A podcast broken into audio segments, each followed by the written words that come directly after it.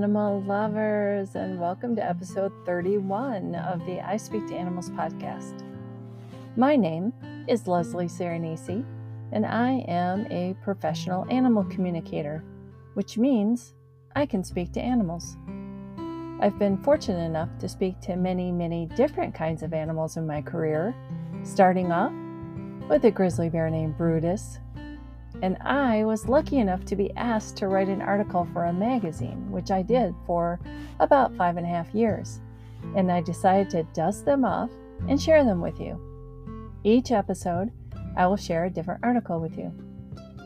And if you hang with me to the end, I'll share some backstories, some behind the scenes info, and things that couldn't make it into the article.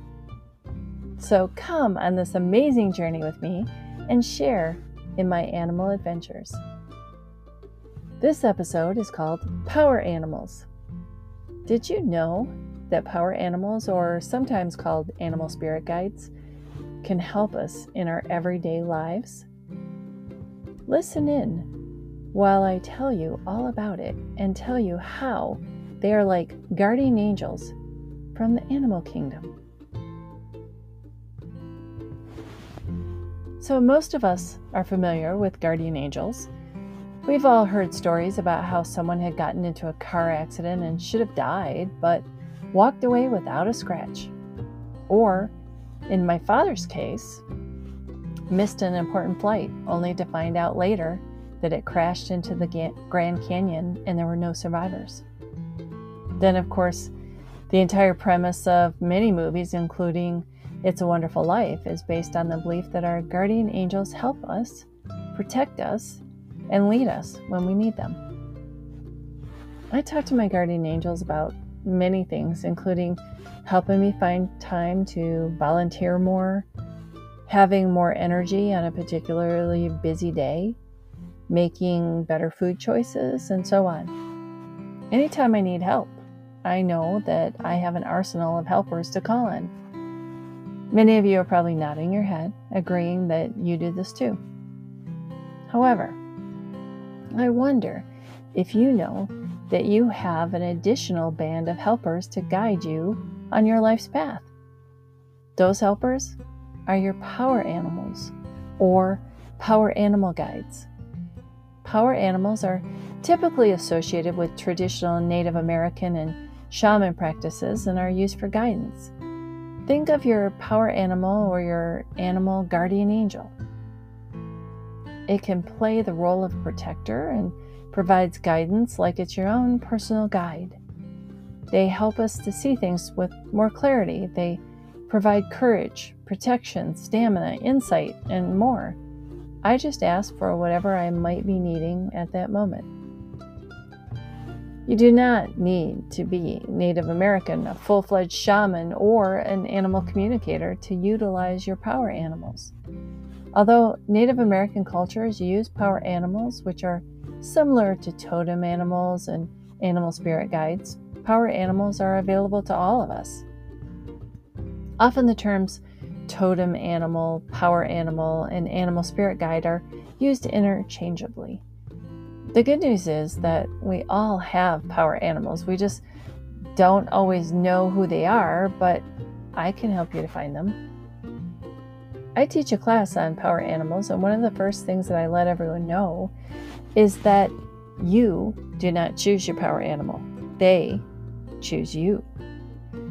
So I'm really sorry if you want to be uh, the wolf to be your power animal because You've always been drawn to them. The reality of it is that your power animal might actually be a weasel. But listen, let me assure you that having a weasel for a power animal is not a bad thing at all. It may sound funny because if someone called you a weasel, it's most likely not a good thing.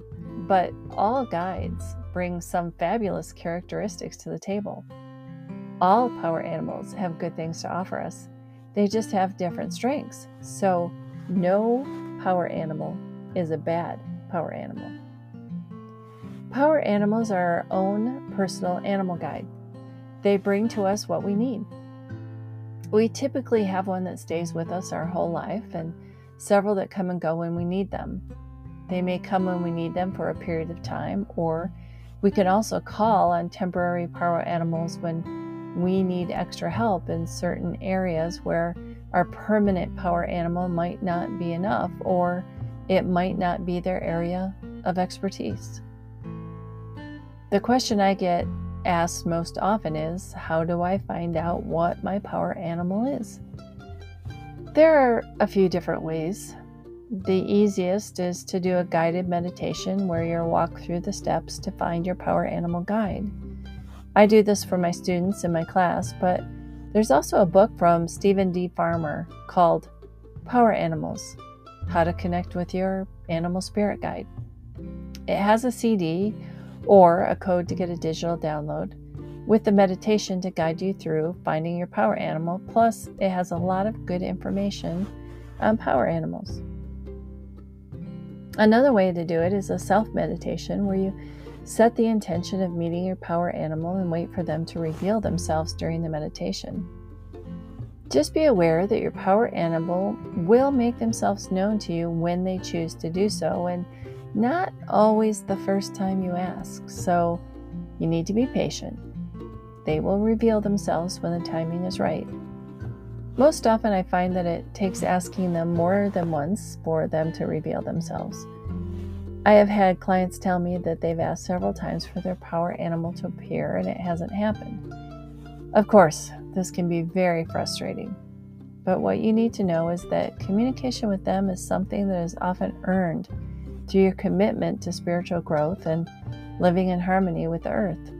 So, unfortunately, sometimes we have to do some self work before we can join forces with our power animal.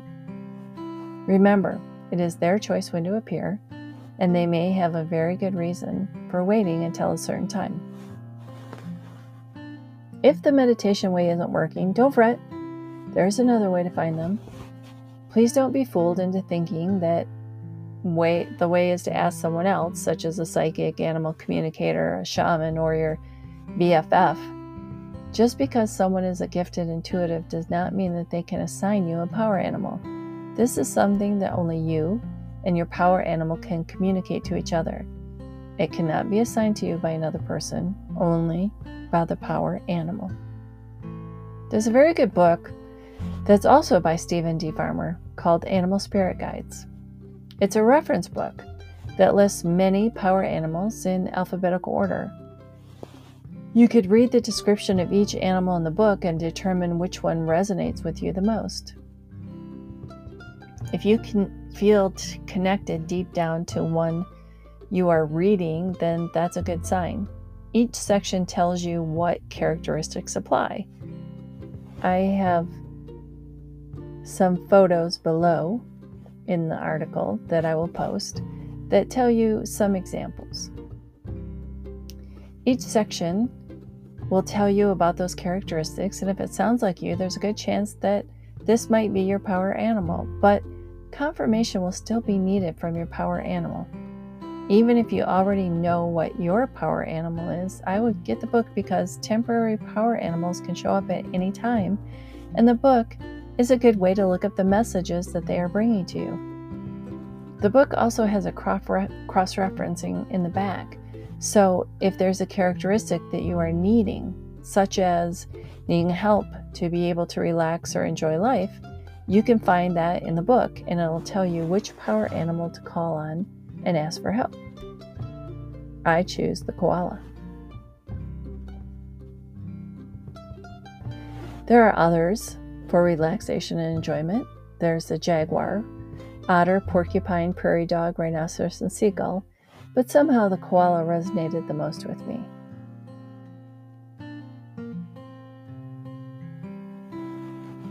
So, how do you know when you have a temporary power animal that shows up? They usually show up in an unusual way, or they show up several times in a short period of time. So, I'll give you an example of each. I was in Yellowstone National Park, sitting on a log enjoying nature, and I could hear a raven in a nearby tree making a lot of noise. It seemed like he was talking to me, but I wasn't listening.